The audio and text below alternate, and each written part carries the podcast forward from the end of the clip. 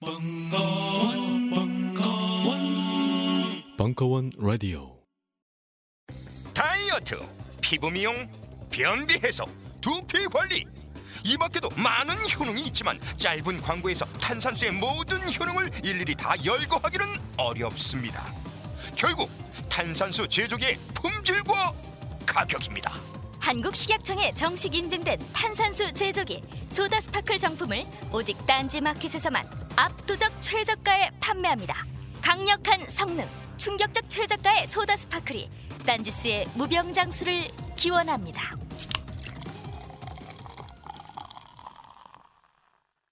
안녕하세요. 딴지마켓 조립 PC 전문 업체 컴스테이션의 이경식입니다. 혹시 알고 계십니까? 용산 선인상가에 빛나는 1층 130호. 제 머리 때문에 빛나는 건 아니고요. 저희 컴스테이션이 여러분들을 기다리고 있는 곳입니다.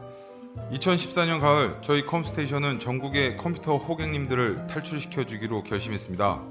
더 이상 용산에서 어리버리하게 돌아다니지 않아도 될 우리 딴지스를 위해 신뢰와 정직함으로 컴스테이션이 선인상가 1층 130호에서 여러분들을 기다리고 있겠습니다. 친절함이 무엇인지 경험해보고 싶으신 분들은 주저하지 마시고 놀러오세요. 마음을 담아 설명드리겠습니다. 전국의 딴지스들이 엄지손가락을 치켜 세울 때까지 최선을 다하겠습니다.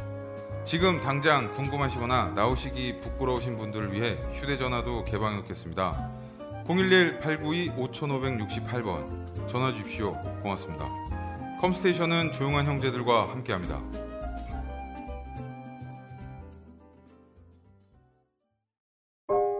우리는 생각했습니다.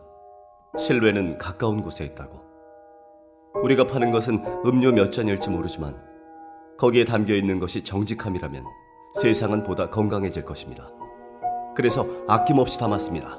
평산네이처, 아로니아 친, 친, 친. 지금 딴지마켓에서 구입하십시오. 최동석 특강. 똑똑한 사람들의 멍청한 짓. 최악의 의사 결정을 반복하는 한국의 관료들. 2부 8월 29일 강연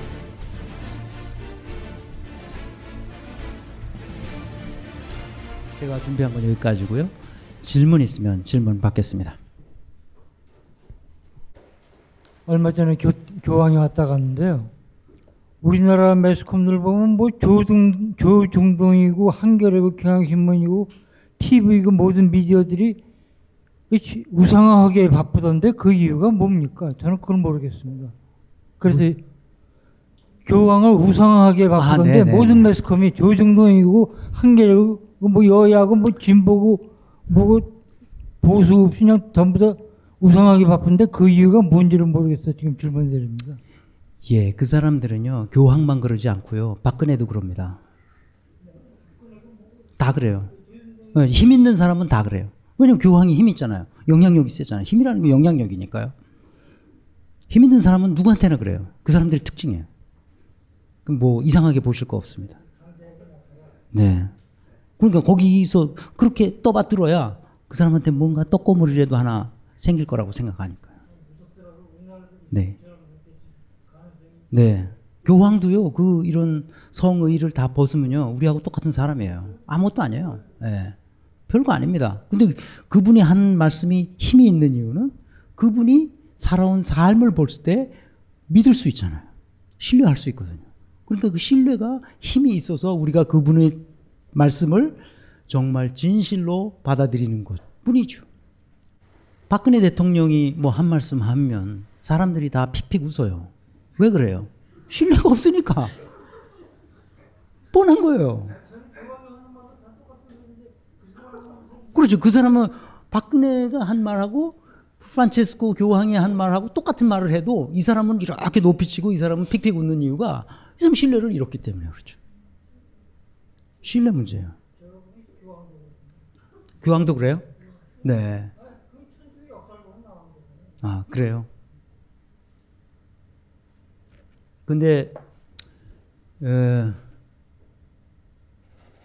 뭐, 여기까지만 하겠습니다. 또 다른 질문 있으신가요? 아, 안녕하세요. 어, 저는 그 마지막에 남은 과제에 대해서 말씀하셨잖아요. 그 그러니까 부정직한 사람들이 높은 자리에 오르지 못하도록 하는 게 중요하다고 말씀하셨는데 어 저는 그러기 위해서 음 사람들이 그러니까 우리나라 사람들은 그냥 욕만 하지 정치에 관심이 없잖아요. 누가 되든지 말든지 그냥 선거를 한다고 해도 그냥 놀러 가기 바쁘고 그렇기 때문에 어 높은 자리에 오르지 못하도록 하기 위해서 먼저 필요한 게 시민의 정치 관심이라고 생각을 해요. 정치에 일단 관심을 갖는 게 중요하다고 생각하는데 어떻게 생각하시는지. 네, 좋은 질문입니다. 어, 부정직한 사람들이 위로 못 올라가게 하는 사회적 시스템이 민주화된 나라에는 있습니다. 아, 여러 가지 제도적 장치들이 있는데요. 우리나라는 그것이 전혀 없어요. 그러다 보니까 아무나 막 중간에 나타나요. 기업하던 뭐 이명박 씨 같은 사람도 막 대통령을 하고요. 막 그렇습니다. 근데 유럽 사회를 잘 보면 정치 인의 재능이 있다고 생각되는 사람들은 스스로 어려서부터 정치계에 발을 들여놓습니다. 그래서 정치판에서 힘을 길러서 정치인으로 큽니다. 지금 정치하시는 유럽의 정치인들은 다 어려서부터 커온 사람들이에요. 중간에 적당히 사업하다가 적당히 뛰어드는 경우란 거의 없습니다. 젊은 시절부터 정치에 발을 들여놓죠. 왜 그러면 그 사람들은 어, 젊은 사람이 돈이 어디 있어? 선거하려면 돈을 내야 되는데 선거할 때 돈이 절대 안 들어요. 자기가 정치적 이상을 놓고 그 저것만 받으면 됩니다. 표를 얻으면 돼요. 그 돈이 일체 들 수 없게 돼 있어요. 돈을 들이면 안 되게 돼 있어요.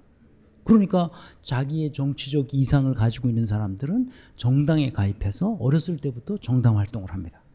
근데 우리는 그렇지 않고 중도에 거의 뭐 사기꾼인 사람들이 나타나가지고 느닷없이 대통령을 하 고 막 그러, 그러죠. 그런 메커니즘이 좀 다른데 제가 이제 부정직한 사람들이 위로 오르지 못하게 하려는 것은 제가 인사조직연구소를 만든 이유도 그 중에 하나이긴 한데 어, 인간의 정직성은 잘 바뀌지 않아요. 일종의 DNA 구조가 그렇게 생겨 먹은 거거든요. 과거에 그 사람이 어떤 행동 패턴을 보였는지를 보면 미래에도 어떻게 행동하리라는 것을 거의 예측할 수 있습니다. 그러니까 이명박 씨가 과거에 무슨 짓을 해왔는지를 잘 보면 대통령이 되고서도 무슨 짓을 하리라는 것을 예측할 수 있어요. 사람들은 그걸 모르는 거죠. 그러니까 이미 이것은 심리학자들이 이미 다 만들어 놓은 그 이 이론들이 있고 실제로 검증된 이론들이에요. 그러므로 굉장히 신뢰할 만한 거죠. 이제 이런 걸 통해서 그 사람이 과거에 무슨 짓을 했는지, 무슨 법안에 찬성표를 던졌는지, 그리고 어떤 의사결정을 내렸는지, 어떤 판, 예를 들면 법률가인가 어떤 판결을 내렸는지, 어떤 사건을 어떻게 변호했는지, 이런 과거의 기록들이 다 될 수만 있다면 그 사람이 어떤 포지션에 가서 어떤 의사결정을 내려서 어떤 성과를 내리라는 것을 사전에 예측할 수 있습니다. 그래서 그런 방대한 작업이긴 하죠. 제가 살아있는 동안에 그것이 다 될 수 있을는지 모르지만 좌우지간 그런 자료들만 있으면 얼마든지 예측할 수 있는 모델들은 가지고 있는데 그것은 제가 경영 컨설턴트로서 기업들을 자문하면서 기업의 임원 포지션은 굉장히 중요한 포지션이고 중요한 의사결정을 내리기 때문에 그분들을 보임할 때는 assessment를 해요. competency assessment라는 건데 역량 평가를 하죠. 역량 평가 결과 이 사람이 그 포지션에 적합하다 적합하지 않다는 것을 판정을 해서 이제 제가 리포트를 써주죠. 그래서 그걸 보고 의사결정권자가 의사결정을 이 사람을 여기다 보임할 것인지 말 것인지 결정하죠. 그러니까 그 모델이 있어요. 그러니까 이것을 기업에만 쓰지 말고 일반 사회의 정치인에게도 주요한 의사결정하는 행정 고위 관료에게도 또는 사법부의 말하자면 헌법재판관이라든지 또는 대법관이라든지 이런 수준에 있는 사람들에게도 우리가 확장해서 쓸 수 있지 않을까 하는 생각을 하고 있는 거죠. 그래서 부정직한 행태를 보여왔던 사람들이 국가의 지도층으로 이렇게 나아가지 못하도록 하는 이, 이 뭡니까? 이 그 체가 만들어질 수 있지 않을까? 그런 생각을 하고 있죠. 네. 또 다른 질문 있습니다. 어, 그 부도덕한 사람들이 이제 높은 자리에 오르지 못하도록 이제 우리가 이제 좀 그런 걸 봐달라 봐야 된다고 했는데 대통령은 이제 최고 정점이 있으니까 어쩔 수가 없는데 만약에 뭐 국회의원 같이 우리가 이제 이 사람이 정직한 사람이다 그래서 뽑았던 경우인데 그 사람은 이제 위에 권력이 대통령이 있고 막 이러니까 아까 말했듯이 품의제도 하에서는 이 사람이 혼자 이렇게 정직한 이런 걸 갖고 했어도 그 시스템적으로 지금 이제 이렇게 이렇게 대, 장착돼 있는 거에 그 사람 혼자 간다고 그렇죠. 이게 바뀌기가 쉽지가 않잖아요. 그러면 맞아요. 그렇게 했을 때 그런 소수의 사람들이 어떤 품위제도를 한 번에 바꿀 수는 없을 땐 어떻게 처음부터 시작하는 게 좋을까요? 네, 좋은 질문이에요. 그래서 워렌 버핏이 아시죠, 여러분? 워렌 버핏이 에, 자기가 무수히 많은 자회사를 가지고 있는데 자회사의 CEO들을 보임시켜 보니까 진짜 훌륭한 경영자인데 그 회사에 들어갔더니 그 회사에 관행이 있어요. 잘못된 관행들이에요. 거기서 헤어나지 못하는 경영자들이 많다는 사실을 알고 그것을 institutional imperative라고 그랬어요. 그 관행적, 제도적 관행이라고 할까? 제도적 명령에 에, 말하자면 자기가 구속되는 거예요. CEO가 아주 높은 이상과 도덕적 기준을 가지고 경영을 잘해온 사람이라 할지라도 그런 문화 속에 들어가면 그것을 고치는 것이 쉽지 않습니다. 그러니까 우리 사회에 말하자면 전체 판이 똥물인데 샘물 몇 방울 집어넣는다고 해서 그것이 샘물로 바뀌지 않잖아요. 여전히 똥물이란 말이에요. 그러니까 이걸 어떻게 할 거냐. 이제 이런 질문 같아요. 그러니까 중요한 거는 어, 이 혁명을 하면 제일 좋죠. 혁명이라는 게 뭡니까? 혁명이라는 게 대다수 민중들의 힘으로 기득권을 가지고 있는 사람들을 뒤집어 엎는 게 혁명이에요. 그러니까 5.16은 혁명이 될 수가 없는 거죠. 왜냐하면 기존의 기득권을 가지고 있는 사람이 기득권을 자기들끼리 바꾼 거니까 그건 혁명이 아니죠. 그건 쿠데타가 된 거죠. 쿠데타가 되는 거죠. 그러니까 혁명은 항상 민중의 압제당하고 있던 사람들이 힘을 모아서 프랑스 대혁명처럼 그런 혁명을 일으켜서 그 체제를 무너뜨리고 새로운 공화정을 세우는 방식. 이것이 이제 혁명이라고 사전에 정의된 대로 그런데 우리가 지금 혁명을 할 수는 없으니까 어떻게 해야 되겠습니까? 그 우리한테 달려 있습니다. 그래서 이렇게 이 불금과 같은 이런 소중한 시간에 여러분들이 와서 이런 시간을 내서 배우고 같이 힘을 합치고 연대하여 우리가 조금이라도 우리 후손들에게 아름다운 사회, 정직한 사회, 투명한 사회를 물려줄 수만 있게 된다면 좋은 거죠. 그렇게 힘을 기르기 위해서 이제 저도 어 출판사에서 마련해 준 강연회지만 와서 이렇게 목이 쉬도록 떠드는 거죠. 네, 또 우리가 같이 연대하는 수밖에 다른 도리가 없습니다. 그리고 우리가 항상 이렇다는 사실을 아는 것 이것이 굉장히 큰 힘이 됩니다. 오케이.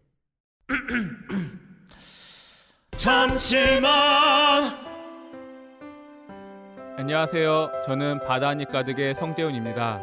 보통 오뎅, 맛살, 핫바 등 다양한 이름의 어묵을 간식으로 때로는 반찬으로 많이 드시는데요. 그게 대부분 밀가루로 만들어졌고 기름에 튀기기 때문에 칼로리가 높아지더라고요. 그래서 저희는 어육 함량이 높으면서 기름에 튀기지도 않는 맛과 건강을 생각한 그런 어묵 한번 만들어 보고 싶었습니다.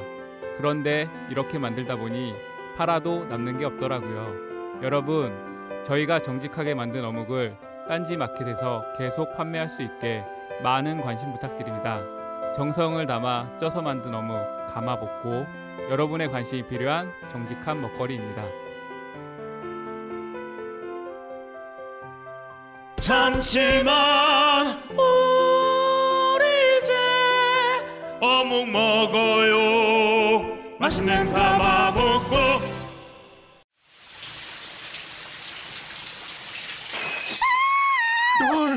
뭐야 자기야. 클렌징 젤 갖다 달라 그래놓고 왜 놀라고 그래? 빅그린 gentle facial 클렌징 젤이 아니잖아.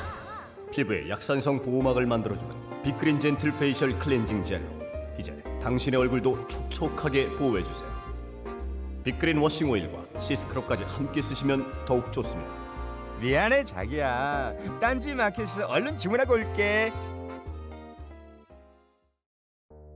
요즘 나는 책 추천을 하지 않는다 그래도 이 책은 추천하지 않을 수 없다 나는 딴지일보 읽은 척 매뉴얼의 애독자였으니까 이웃시민 고전은 직접 반려들어 읽는 게 가장 좋다.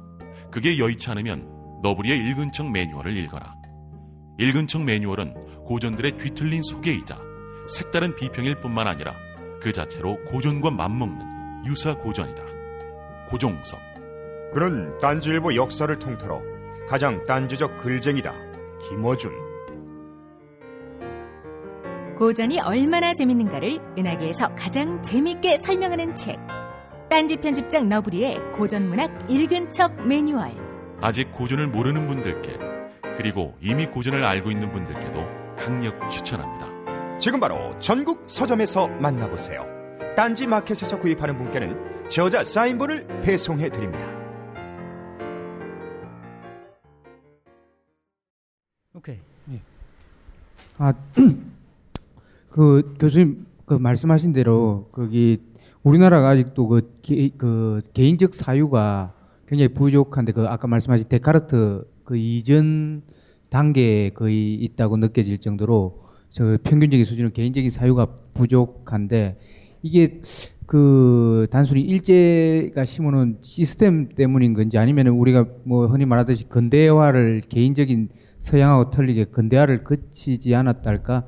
이런 면도 있는 건지 아니면은 그 교육 교육 방식이 뭐 거의 그 이런 주입식 교육이라서 그런 건지 그 원인이 뭐 주로 어디 있다고 생각하는지 궁금하고요. 그 다음에 이런 그 개인적 사유를 그 뭐냐 이렇게 좀 그 우리나라에서도 그 외국 서양만큼이라도 좀더 키우려면은 뭐 어떤 그 전체적으로 사회 전체적으로 어떤 방법이 가장 좋다고 생각하는지 하고 또 한 가지가 아까 방금 말씀하신 그 지금 연대하신다고 말씀하셨는데 근데 뭐 이런 조직 생활을 하는 입장에서는 막 그런 그 현실에서는 굉장히 그 말씀하신 게 공감이 되는데 이런 품위 제도나 뭐 이런 데서 그게 현장에서는 굉장히 그 바뀌기 힘든 칠, 해방 후 70년 어째 보면 역사적으로 있는 것 같은데 그게 어떻게 하면은 좀 더 이제 조직 내에서 그런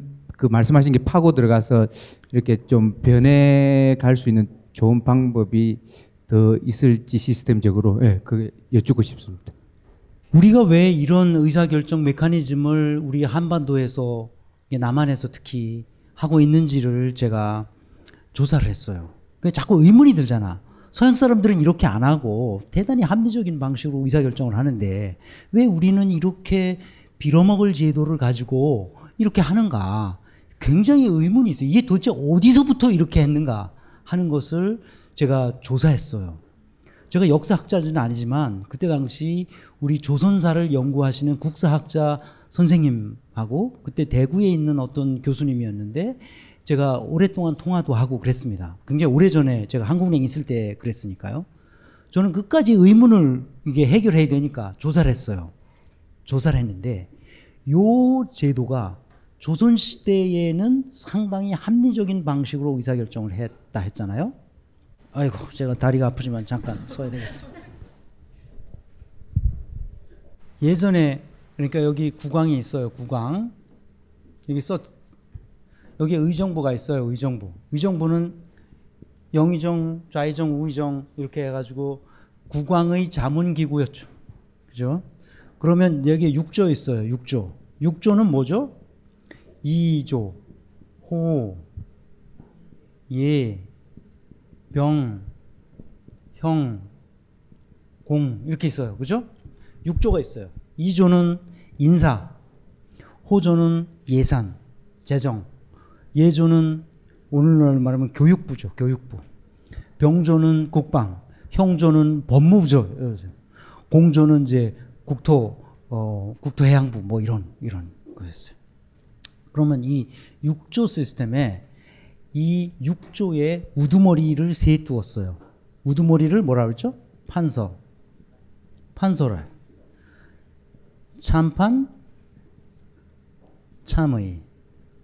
판서라는 걸 이렇게 한자로 쓰면 판, 판, 판, 판, 아야. 음. 이 한자를 하도 안 쓰니까 이 문제예요 이게. 이 판자 맞죠? 판서. 판단하여 쓴다는 거예요. 참판은요. 참판해야 파, 판서가 판단했을 때 그 판단에 참여한다 그래서 참판이에요. 참의잖아요. 그러면 참의예요. 판서가 판단하여 쓸 때 참여한다고 해서 참판이라고 했는데 이 두 사람이 서로 논의를 할 거 아니에요. 그 논의에 참여한다 그래서 참의예요. 이 세 사람을 당상관이라 했어요. 계급으로 따지면은 정이품에서 종삼품까지 이 대략 이렇게 에, 품계를 주어서 각 행정 부처를 관할하게 하고 의사 결정을 하도록 했어요. 그래서 이, 이것을 당상관이라고 하죠. 이 사람을 당상관. 밑에는 이제 정랑 요 밑에 오늘날로 말하면 장관, 차관, 차관보 이렇게 이렇게 되겠죠. 그럼 이 밑에 정랑, 좌랑 이런 이속들이 쭉 있었어요. 그러면 이 당상관 셋이서 그래서 삼당상이라고 부르죠. 이 당상관이 자기 이조에 관련된 사안에 대해서 셋이서 합의하여 의사결정을 합니다. 그래서 최종적으로 누가 쓰는 거예요? 누가 쓰죠? 판서가 쓰는 겁니다. 그래서 판서가 써서 국왕에게 올려요. 그러면 이 당상관들이 국왕 앞에서 왕 앞에서 조정 회의를 엽니다. 그러면 승지가 있잖아. 그 비서들이지. 왕의 비서들, 승지들이 그걸 읽습니다. 그러면 조종 대신들이 다 그거를 들어요. 들으면 그것이 옳고 그른지를 다 알게 될 거 아니에요. 그때 최종적으로 의견을 묻습니다. 국왕이. 그래서 아 이런 게 좋습니다. 뭐 감론을박 할 거 아니야. 이거 됩니다. 안 됩니다. 뭐전 난리를 지기면 그때 가서 국왕이 최종적으로 이렇게 합시다 하고 결정을 내립니다. 뭐예요, 여러분? 합의제도예요. 국왕이 절대적으로 어떤 왕권을 가지고 함부로 의사결정을 한 경우란 거의 없어요. 왕실에 관한 의사결정일지라도 왕실에 관한 의사결정도 여기서 다 했단 말이에요. 그럼 이 사람들은 뭐냐? 국가의 원로로서 이러한 조종 대신들의 논의 구조에 참여하여 자신이 얘기를 해. 그럼 국왕이 이 사람들의 의견을 들어서 의사결정을 하는 거죠. 그러니까 왕조였기 때문에 국왕이 필요했어요. 국왕이 권한을 가지고 의사결정을 했어요. 국왕이 잘못된 의사결정을 할 때는 대신들이 엎드려서 아니 되옵니다 하는 거죠. 전하 이러시면 안 됩니다 하는 게 바로 이거예요. 안 되는 거예요. 밑에 조종 대신들이 반대하면 국왕은 할 수가 없습니다. 굉장히 합리적인 시스템이었어요. 그런데 이게 언제부터 망가졌느냐? 일제가 들어오면서 완전히 망가지고 군국주의 시스템으로서 어떤 윗사람의 한 사람이 절대 권력을 가지고 휘두를 수 있도록 만들었어요. 이게 지금까지 계속 내려오는데 이승만 씨가 대통령이 되면서 미국식 대통령제, 대통령이 절대 권한을 갖는 시스템을 만들었어요. 근데 미국은 대통령이 절대 권한을 갖지 않습니다. 항상 의회의 견제를 받고 의회의 승인을 받지 않고는 대통령이 할 수 있는 일이 거의 없도록 돼 있어요. 근데 우리는 대통령이 무슨 일이라도 할 수 있도록 돼 있어요. 세월호 구조하라 명령할 수 있고 구조하지 말라 명령할 수 있어요. 그래서 어떻게 됐죠? 그렇게 된 거예요. 네, 더 이상 말하지 않겠지만. 그러니까 무슨 짓이라도 할 수 있는 거예요. 대통령은. 이건 민주주의 사회가 아닌 거예요.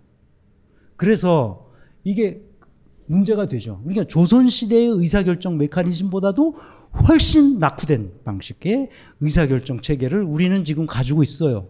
우리도 기업들도 이런 식으로 돼 있어요. 재벌의 오나는 절대 권한을 가지고 있습니다. 나도 그런 속에서 일해본 사람이잖아. 그래서 알아. 이렇게 해가지고는 우리 기업들의 생산성을 더 이상 높일 수 없다. 그래서 이런 방식으로 빨리 바뀌어야 된다. 근데 질문이 뭐였죠?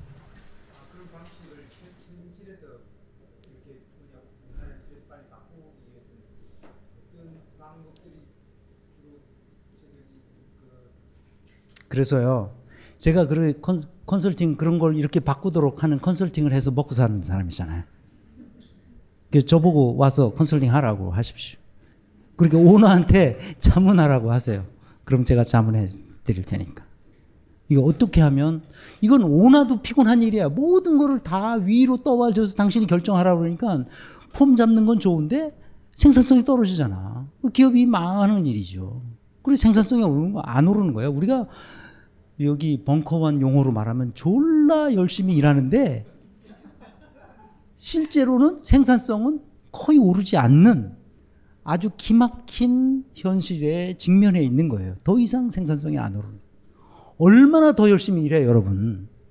이거보다 더 열심히 어떻게 일하냐고 인간이. 그러니까 유럽 사람들은 우리보다 반밖에 일을 안 하잖아요. 그래도 우리보다 훨씬 더 많은 성과를 내고 있어요. 1년에 40일, 50일 정도 휴가를 보내고도 우리보다 더 높은 성과를 내고 있단 말이에요. 매년. 그러니까 우리가 의사결정 메커니즘이 그렇게 낙후되어 있기 때문에 생산성이 떨어지는 거예요. 그 책을 여기다 쓴 거예요. 오케이? 그래서 그걸 바꾸시면 돼요. 어떻게 바꾸느냐? 이제 그게 문제죠. 그러니까 제가 가서 이렇게 바꾸도록 그렇게. 네, 또 있어요? 네. 말씀드렸는데 그 원인 이뭐 주로 어디 있는지 그걸 아, 원인은 아까 말씀드렸던 대로 기독교적인 이데올로기에 구속받았기 때문에 기독교적인 이데올로기에 포획되어 있는 거예요 사람들이 생각을 다른 생각을 할 수가 없게 돼 있는 거죠. 그게 아주 심각한 거예요. 아주 심각한 거죠 이게. 그래서 중세 사람들이 멍청한 짓을 계속했던 거예요. 부패한 상태에서. 그게 부패했는지도 몰라. 신의 영광을 위해서 나는 문서를 위조한다. 이랬다니까 정성식자들이 문서를 날조하고 변조하고 없던 걸 막 만들어내. 그래가지고 막 그 이 백성들이 가지고 있던 토지를 자기 수도원 토지로 다 빼앗아. 그런 일들이 비일비재로 일어났어요. 실제로. 그게 다 뭐예요? 그 사람들 진실로 하나님이 우리 교회를 위해서 그렇게 했다고 믿고 그렇게 그 짓을 한 거예요. 오늘날 조용기 목사가 그 짓 하는 거랑 똑같은 거죠. 오늘날 오정현 목사가 사랑의 교회 오정현 목사가 박사학위 논문 막 표절해서 쓰고 하나님을 위해서 그렇게 했다고 본인은 신질로 그렇게 믿을지 몰라요. 그 미칠 노릇이죠. 그러니까 인간이 그런 교리에 포획되면 일반의 보편적 상식을 그러니까 인류 보편적 가치를 완전히 무시해버리는 큰일이죠. 아주. 그로부터 그런 이데올로기로부터 우리가 벗어나야 된다. 그래서 그런 어렸을 때부터 자유로운 삶, 자유로운 사유 이런 것들을 할 수 있는 교육 훈련이 필요한데 오늘날 교육이 우리 한국 교육이 오로지 시험 성적을 위해서 사유의 능력을 전부 말살하는 교육을 하고 있기 때문에 이 교육마저도 우리는 이제 혁명적으로 바꾸지 않으면 안 된다. 그렇게 생각하는 거죠. 또, 네, 저쪽 뒤에 있습니다. 어, 방금 교육을 말씀하셔서 제가 이제 음, 그거하고 관련해서 질문을 간단하게 드리고 싶은데 마지막에 부정직한 사람들이 높은 자리에 오르지 않도록 제도적 장치를 마련해야 한다고 하셨는데 그러려면 일반 시민들의 어떤 참여가 굉장히 활발하게 이루어져야 된다고 생각을 합니다. 그럼. 그런데 이제 제가 지금 음, 몸담고 있는 곳이 교직에 있어요. 그 교직에 있다 보니까 어, 아이들이 선생님 주말에 뭘 하셨어요 하면 지금 음, 세월호 참사로 인해서 죽은 언니 오빠들 뭐 일반 희생자들이 빨리 어떤 보상이나 이런 게 이루어지도록 그리고 사회적으로 근본적인 대책이 이루어지도록 이렇게 대통령께 촉구를 하는 집회에 참여하고 왔다 이렇게 떳떳하게 말을 할 수가 없어서 사실 그런 면에 있어서 굉장히 답답하고 그렇다고 또 그런 문제에 대해서 언급을 안 하자고 하니 선생님이 말씀하신 것처럼 또 이제 우리가 굉장히 앞으로는 후손들이 더 합리적인 사회에서 살아가려면 그 친구들이 어른이 되었을 때 우리들보다는 더 훌륭한 생각을 가지고 어떤 정책을 펼쳐 나가야 하잖아요. 그래서 이제 결론적으로 말씀드리면 어떤 공무원의 정치적 중립을 지키게 하기 위해서 법적으로 정치 활동이 금지가 되어 있잖아요. 근데 그거는 바뀌어야 된다고 생각하시는지 어떻게 생각하시는지 궁금합니다. 굉장히 좋은 질문이네요. 그래서 결론부터 말하면 공무원의 정치적인 중립 의무를 지는 것은 잘못됐다고 생각합니다. 우선 이제 독일 얘기를 제가 이제 독일에서 공부했고 독일에서 살았고 아이들을 독일에서 교육을 시켜봤기 때문에 독일 시스템을 누구보다도 잘 알고 또 스위스나 오스트리아도 독일어권이기 때문에 다 비슷하고 독일어의 영향을 받는 네덜란드도 뭐 그 주변 국가들은 다 비슷해요 제도가 말씀드리면 이렇습니다. 아데나워가 2차 대전 후에 미 군정으로부터 48년 후에 정부를 이양받습니다. 그래서 보수당 정권인 기민당 당수였던 콘라트 아데나워가 수상으로 이제 독일 정계를 이제 재편하는 데요. 물론 이제 나치에 종사했었던 나치에 부역했었던 사람들을 다섯 등급으로 나누어서 이제 처형할 사람들은 처형하고 이렇게 합니다. 이제 그, 그 이제 재판을 받도록 해가지고 그래서 맨 마지막에 아무 관련이 없는 사람들 중간에 이제 그 등급을 따라서 다 말하자면 엔트 나치 피츠여룽이라고 그러는데요. 나치로부터 이제 완전히 거, 거듭나도록 이렇게 만드는 조치를 사회적으로 취해서 나치 부역자들에 대해서 이제 면죄부를 다 줍니다.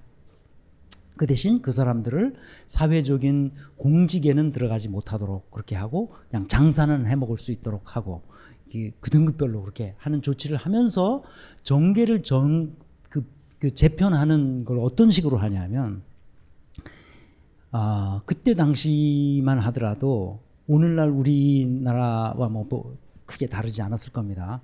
정치판에서 어깨들이 많이 있었어요. 그러니까 부동산 업자들도 많이 있었고요. 그러니까 그런 사람들이 같이 정책을 토론하고 국가 운영에 대해서 협의하고 합의를 하기에는 너무나 부족한 사람들이란 말이에요. 말이 안 통한 자기 이익만을 위한 말하자면 조폭 비슷한 사람들이 정계를 잡고 있었다고. 뭐 우리나라나 크게 다를 바 없었어요. 그러니까 전두환식의 발상은 그런 사람들을 조폭들을 다 총성 교도소로 보내거나 아니면 삼청 교육대로 뽑아가지고 반쯤 죽여놓겠죠. 그런데 콘라드 아데나워는 그렇게 생각하지 않고 대단히 민주적인 방식으로 그 정계의 더러운 풍토를 싹 정리합니다. 어떻게 했냐? 정당에 가입하도록 공무원들에게 문호를 열어놓습니다. 그 사회의 공무원들이라는 게 특히 교사들, 특히 교수들, 그 시대의 지성인들이었잖아요. 그러니까 교수들이 제가 다녔던 대학만 하더라도 말하자면 사회학과의 A 모 교수가 저 사람이 기민당에 들어갔어. 그럼 난 저 사람하고 정책이나 이론이 다 달라. 그러면 나는 삼인당에 들어간다. 저놈이 저렇게 들어갔다고 에이 나는 기민당에 들어간다. 이런 식으로 서로 교수들이 정당에 가입할 수 있도록 돼 있고 선생님들은 초중등 선생님들 다 마찬가지예요. 다 정당에 가입할 수 있도록 권유했어요. 다 문호를 열어놨죠. 그리고 다 정당에 들어간 거예요.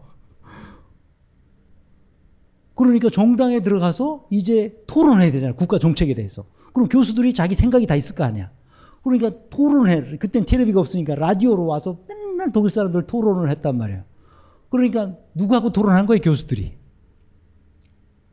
조폭들하고 토론한 거 아니야. 토론이 되겠어요, 안 되겠어요?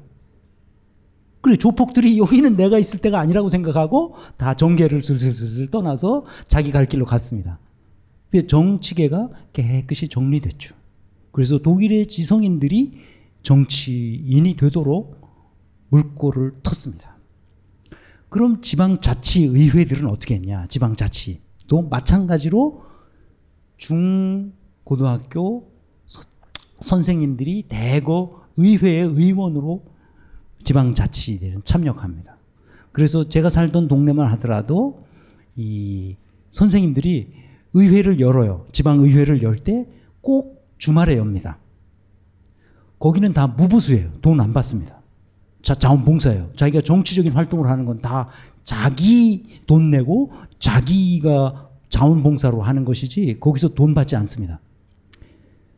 그리고 독일의 국회 연방 의원들도 그렇게 우리나라처럼 엄청난 특권을 가지고 있지 않아요. 어쨌든 지방의회는 다 선생님들이 나가서 의회에서 토론하고 자기 지역 사회를 위해서 헌신하고 하는 것이 독일 사회의 전통이고 유럽 사회의 전통입니다. 그러니까 선생님들에게 무슨 정치적 중립 우쩌고 저쩌고 하는 거 아니에요. 이건 말도 안 되는 소리예요. 선생님들이 이 사회 학생들을 가르치는 지성인으로서 당연히 정치에 참여해야 되고 정치에 적극적으로 가담해야 되고 정치에 자기의 의사를 의회에서 표현할 수 있도록 길을 열어줘야 됩니다. 오케이 또 다른 질문 있습니다. 황상민의 집단 상담소의 핵심 WPI 자, WPI가 뭐냐? 어, 그 좋은 질문이에요. 훌륭해요. 이 WPI는 언제 개발하신 겁니까? 어, 개발된 게 한 10년 넘었네요. 그의 10여 년에 걸친 인간 심리 탐구와 실제 적용을 통해 개발해낸 성격 및 라이프 진단 툴 Who am I? 나는 누구인가? 10월 17일, 24일 금요일 이슈별 집중 탐색 2탄 놀라워요. 자세한 사항은 홈페이지 참조.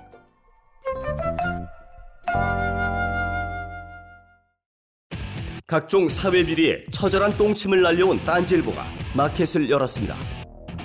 기자들이 검증해 믿을 수 있는 상품들을 은하계 최저가로 판매하여 명랑한 소비 문화 창달에 이바지할 딴지 마켓. 이제 신뢰를 쇼핑하세요. 주소는 마켓.딴지.com. 누구나 한 명쯤은 명치를 세게 치고 싶은 사람이 있습니다.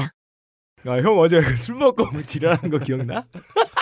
아 그만 씨발 기억도 안 나. 그 여자들 그거 다 보고 토하고 막 집에 가고 막 욕하고 지.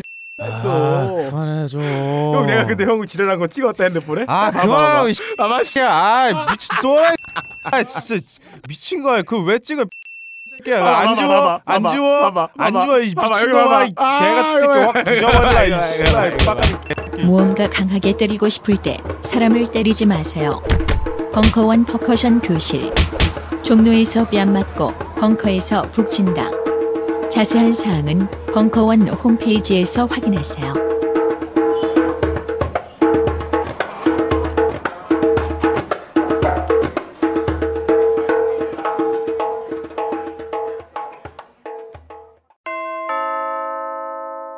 벙커원 멤버십 1주년 도래. 갱신시 처음 가격 그대로. 만료일 확인하여 너도 나도 자산 증진. 지금 바로 벙커원 홈페이지에서 확인해 보세요. 오케이 또 다른 질문 있습니다. 그 선거 얘기 말씀하셨는데, 그러니까 뭐 무관심한 20대도 문제지만 그냥 그냥 무식하게 그냥 전 한나라당만 찍는 50대들도 솔직히 문제라고 생각하는데 그거에 대해서 50대와 20대가 해야 될 모습이 철학적인 모습 외에도 어, 그러니까 20대는 보수적인 사람들이 만들어 놓은 그 세계에 어, 적당히 흡수되면서 뭐 그러니까 예를 들어서 뭐 스펙을 준비하다거나 그러면은 그런 거를 적당히 하면서 어떻게 또 반항을 하기 위해서 어떻게 그 중립을 맞추면서 이렇게 키워가야 되는지를 여쭤보고 싶고 그리고 또 어, 해외 이민이나 워킹 같은 거 워킹 홀리데이나 아니면 뭐 이렇게 외국의 해외 취업 같은 거를 긍정적인 모습으로만 얘기하지 그렇게까지 만드는 이면이나 이런 걸 말씀 뭐 말해주거나 이런 게 없잖아요. 그래서 그런 거에 대해서 어, 청년들이 그렇게 가보거나 그런 거에 대해서 어떻게 생각하시는지 궁금합니다. 좋은 질문이네요. 우선 첫째요. 우리가 알아야 될 것은 에, 자본주의에 대해서 이해하는 겁니다. 자본주의 그냥 이념이 그냥 이데올로기다. 그래서 거기서부터 벗어나야 된다. 이거 어떻게 하는 거지? 그렇게만 얘기하고 말았는데요. 자본주의는 기본적으로 이념 체계예요. 다시 말하면 이데올로기 체계란 말이에요. 그러니까 이데올로기는 본말이 전도된 거잖아요. 본래 있어야 될 것이 없고 아무것도 없는데 잘못된 것으로 계속 인간을 그 가렴주고 하고 착취하고 억압하는 이 체계가 이데올로기예요. 그래서 이데올로기화 되어 있는 게 뭔지를 찾아서 그것을 박살내야 된다는 말이죠. 그게 지성인들이 해야 될 일이고 요즘 유럽 지성인들이 도대체 인류를 억압하는 이데올로기에 대한 게 뭔가 이런 것을 찾아내는데 아, 많이 공헌을 하고 있죠. 그래서 자본주의 이념 체계가 어떻게 돼 있는지를 알아야 돼요. 이것은 자본주의 이념 체계는 기본적으로 세 가지 원리에 의해서. 시장 원리죠, 시장. 자본. 그 다음에 마지막으로 이 시장이 뭔지 알죠? 이게 더, 더 이상 설명하지 않겠어요. 시장 만능주의예요. 그래서 자본이 우리를 잘 살게 하고 풍요로운 삶을 유지하게 하겠다고 가르치는 이념 체계예요. 그래, 그래요? 실제로 그렇지 않거든요. 그 시장이 모든 걸 해결한다는 것. 그 다음에 돈이 우리의 삶을 풍요롭게 한다는 것. 요 두 가지는 그럴듯해요. 그런데 마지막으로, 마지막으로 이게 자기 책임의 원리라는 게 있어요.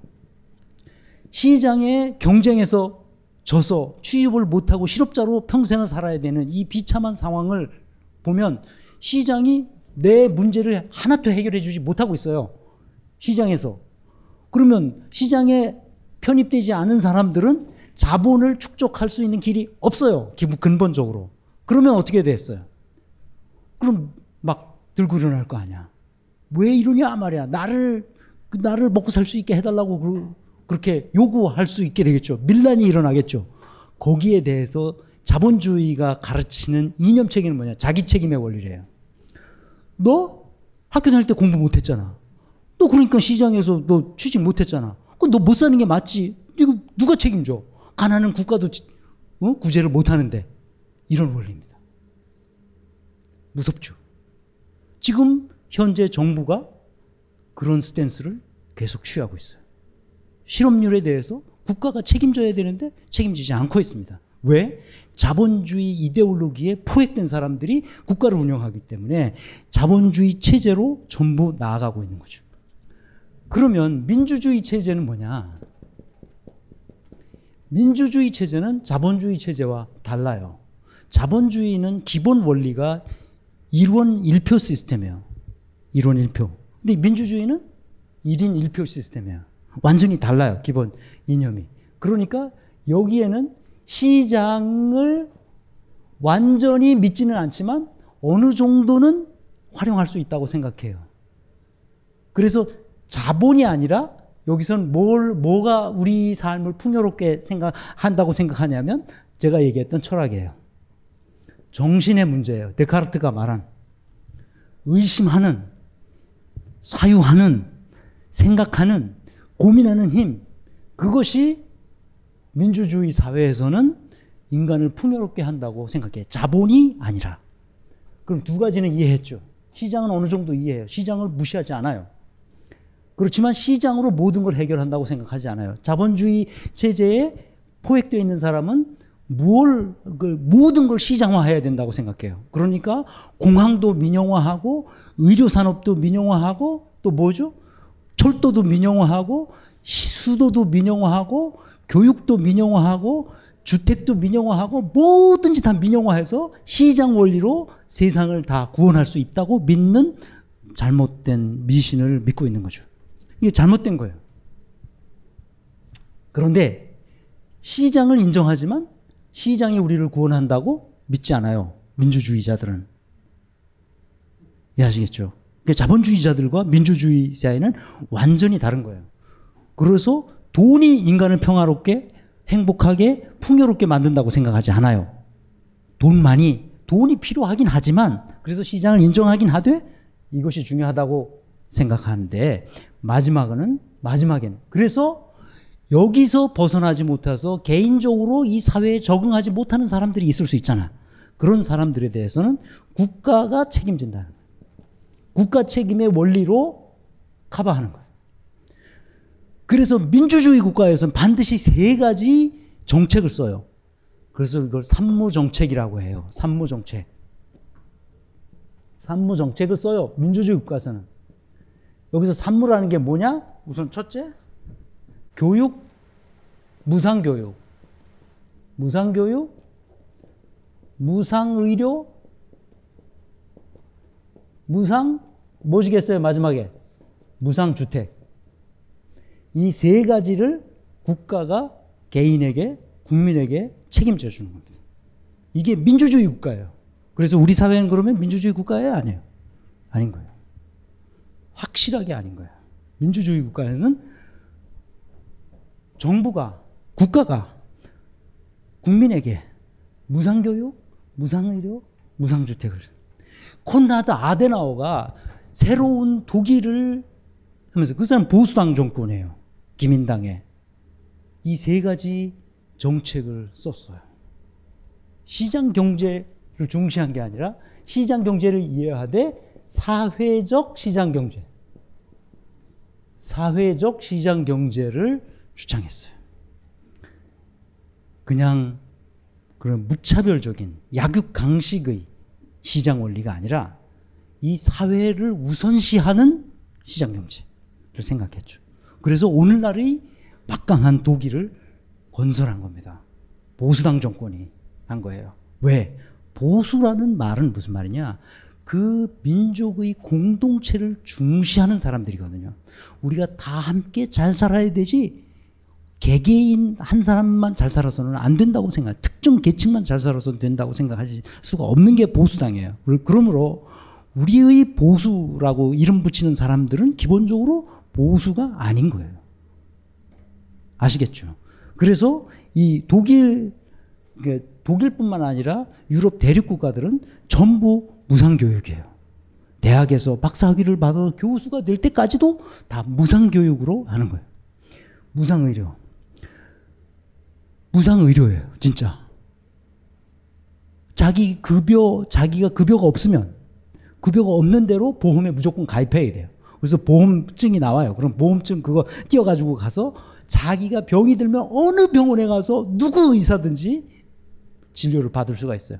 그리고 의사들은 진료를 해줘야 돼요. 무조건. 이유 없이. 그리고 그건 다 무료예요.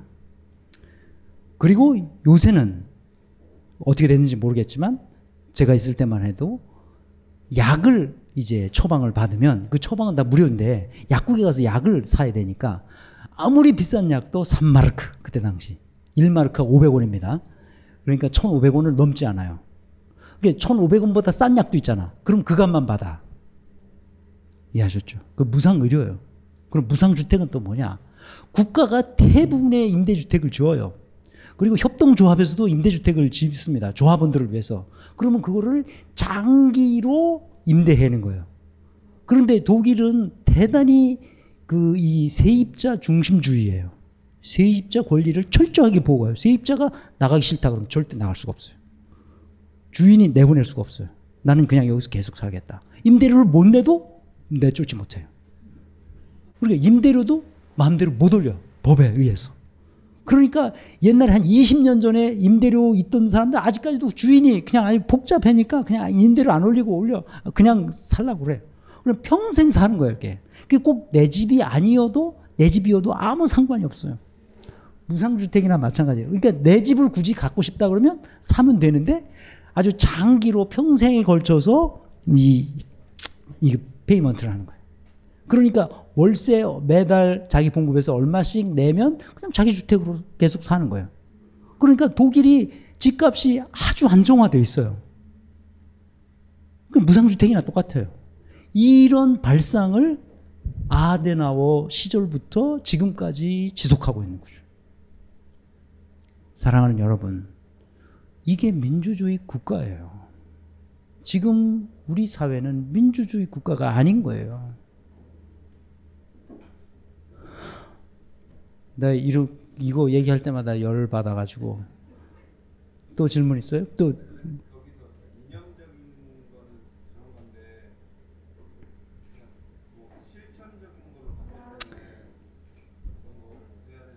그래서 제가 학생들한테 가르칠 때 국정원에서 잡아갈지 어쩔지 모르겠지만 우리 여기 모인 사람들끼리 얘기하면 학생들이 그 프랑스에서 68 혁명이 시작됐잖아요. 그래서 프랑스 교육이 완전히 다 뒤집어졌어요. 독일식으로 엘리트 교육 시스템 딱 그 그랑제골 시스템만 남기고 나머지를 다 평준화했습니다. 지금 우리나라 교육이 가장 개판인 게 뭐냐면 교육을 피라미드화했다는 거예요. 고등학교 교육까지. 대학 교육도 완전히 피라미드 됐어요. 독일 대학이 서열화돼 있는 거 봤어요? 독일 대학은 다 평준화돼 있고 독일 고등학교 다 평준화돼 있고 초등학교 다 평. 어느 학교를 가든지 간에 다 국립이기 때문에 다 똑같아. 다 호환이 돼. 교수가 바뀌면 교수 따라 그 대학을 옮겨 다녀. 아무 제약이 없어요. 완벽한 호환성이 있어요. 왜냐면 다 무료거든. 그 대신 독일 교수들은 아주 엄격해요. 왜 엄격하냐? 학생들한테 빚진 게 없잖아. 국가 공무원이기 때문에 학생들이 등록금 받아서 학교가 운영되질 않아요. 그러니까 빚진 게 없어. 그러니까 학생들한테 엄격할 수밖에 없지. 우리 한국 교수들, 미국 교수들 맨날 학생들 등록금 받아가지고 의지하니까 아주 친절하잖아. 친절하고 어떻게 해. 그저 졸업시키져 주잖아. 응? 아무리 개판이라도 졸업시켜 주잖아. 독일 대학은 어림도 없어요. 그래서 내가 우리 학생들한테 몰래 이런 얘기를 해요. 너희들이 연대해서 혁명을 일으켜라. 68 혁명이라는 게 왜 혁명인 줄 아세요? 기존의 기득권에 있던 파리 그 이 프랑스 교육 시스템을 완전히 뒤집어 엎었어요. 우리 시대에 지금 등록금 아니 말이 안 되잖아. 그러니까 독일 학생들은 다 공짜로 대학을 졸업했기 때문에 대학 졸업도 어렵지만 일단 어렵게 대학을 졸업한 학생들은 어떤 생각을 하냐면 사회에 대해서 내가 공짜로 공부해서 이렇게 직장 생활을 하고 있다는 것에 대해 감사한 마음을 가지고 있을 뿐만 아니라 내가 이 배운 것을 사회에 환원해야 된다는 자동적인 무의식적 의무감 같은 것을 독일 학생들이 가지고 있습니다. 여러분들은 자기 돈 내고 내가 배웠다고 생각하기 때문에 이게 다 내 거라고 생각하고 사회에서 어떻게 되면 내가 훔쳐가지고 내 주머니에 집어넣으려고만 애를 쓰지 내가 가지고 있는 지식이나 내가 가지고 있는 재능을 사회를 위해서 쓰려고 생각 안 한단 말이야. 전부 이기주의자, 극단적인 이기주의자만 우리 교육 시스템에 길러내고 있어요. 이게 문제 아니야, 이게. 독일의 직장인들 대부분은 자기 봉급의 반 이상이 세금으로 나가요. 나는 그래도 이게 그래야 된다고 그들은 생각하고 있단 말이에요. 그것을 자랑스럽게 생각하고 결국 그것이 나에게 들어오고 내 후손들에게 돌아갈 것이라고 확실한 믿음을 가지고 있어요. 전후에 계속 그것을 지금까지 해왔기 때문에 한 번도 그런 신뢰를 배반한 적이 없단 말이에요. 정부가. 정당이 바뀌어도. 집권당이 바뀌어도. 근데 이게 뭐야, 이게 나라가. 이게 국가인가, 정말. 이런 의미에 세월호 때문에 국가인가라고 질문할 게 아니라 이 교육 시스템 하나만 놓고 봐더라도 이게 국가인가라고 질문해야 돼요, 여러분들이. 그래서 연대해서 혁명적인 조치를 취하도록 하란 말이에요. 여러분들의 의무야, 이게. 여러분들과 여러분 후손들을 위한 의무라. 난 이렇게 생각해요. 오케이. 마지막 한 질문만 받겠습니다. 여기, 여기 한번. 시간 없어서 그냥 한 가지만 여쭤볼 건데, 음, 그러면 우리나라 교육에서 저희가 대학을 다니는데 대부분 강의하는 평가 방식이 절대 평가보다는 상대 평가가 많은데 그런 것도 전부 다 강의에 설명하신 그대로 수직적 구조가 준 영향이 아닌가 응? 그런 수직적 수직적 구조라는 음. 게 영향을 미친 거 아닌가라는 생각이 들고 일제 잔재의 영향도 꽤 있다고 생각하는데 그거에 대해서 좀 듣고 싶습니다. 네, 좋은 질문이에요. 우선 첫째, 독일 교육의 그 구체적인 내용으로 들어가면 평가하되 등수를 매기지 않는다는 거예요. 그러니까 서열로 하지 않는다는 거죠.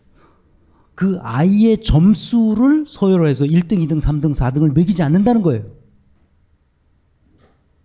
그러니까 우리 아이가 학교에서 점수를 받아오지만 얘가 70점 맞았다, 80점 맞았다는 점수는 있는데 얘가 학급에서 어느 수준에 들어가는지를 부모가 알고 싶어서 내가 학교 선생님한테 찾아가서 얘가 80점 맞았는데 이게 그 학교 아이들 20명 중에 몇 번째에 해당되느냐고 물으면 선생님이 나를 물끄러미 쳐다보는 거야. 모른다고. 선생님이 뭐, 그걸 왜 알고 싶어 하냐고. 걔가 80점 맞았다는 것은 걔가 자기가 해야 할 능력의 80%를 발휘했다는 거다. 그걸로 끝. 대학도 서열화하지 않습니다. 학점도 서열화하지 않습니다. 어떤 것도 등수를 매기지 않아요. 등수를 매기는 것은 영미 시스템이에요. 유럽의 대륙 국가에서는 한 사람을 점수화해서 등수를 매기지 않는단 말이에요. 이해하 셨어요? 그러니까 당연히 무슨 평가를 하겠어요? 절대평가죠. 모든 평가는 그래서 절대평가예요. 상대평가라는 걸 하지 않습니다. 우리 상대평가하는 건 잘못된 거죠. 평가의 그 기본 철학이 달라요. 왜 평가를 하는지. 우리 기업에 있는 분들, 제가 이제 자문하면서 항상 하는 게 기업에 있는 분들도 항상 상대평가를 하는데 그래서 뭐 A서부터 맞으면 D까지 간다 그러면 A 몇 퍼센트, B 몇 퍼센트에서 강제 배분하도록 막 하는 그런 시스템을 하는데 다 잘못된 거죠. 그 인간을 서열화할 수 있다는 것 자체가 잘못된 발상이고요. 그것을 인간을 수단화하고 자원화하는 발상이에요. 이것은 미국적 발상이고 미국의 자본주의적 발상이에요. 인간은 그렇게 서열화될 수 있는 영혼의 능력이 있는 사람에게 쓸 수 있는 방법이 아닙니다. 오케이. 제 페이스북에 와서 페이스북 혹시 하시는 분들은 저하고 친구가 아니신 분들은 제가 페이스북에다 이렇게 올리기도 하고 그러니까요. 페이스북 저한테 저 친구 신청하시고 그래서 제가 무슨 생각을 하고 어떻게 살아가며 뭔 일을 하는지 거기에 오면 저의 블로그에도 보실 수가 있고요. 또 저한테 메신저로 질문도 할 수 있고 서로 친교를 나눌 수도 있고 그렇습니다. 그냥 그런 점을 이해하시고 질문이 지금 질문 안 하면 내 평생에 한이 되겠다 하는 질문 있어요 혹시? 없죠. 감사합니다. 여기서 마치겠습니다.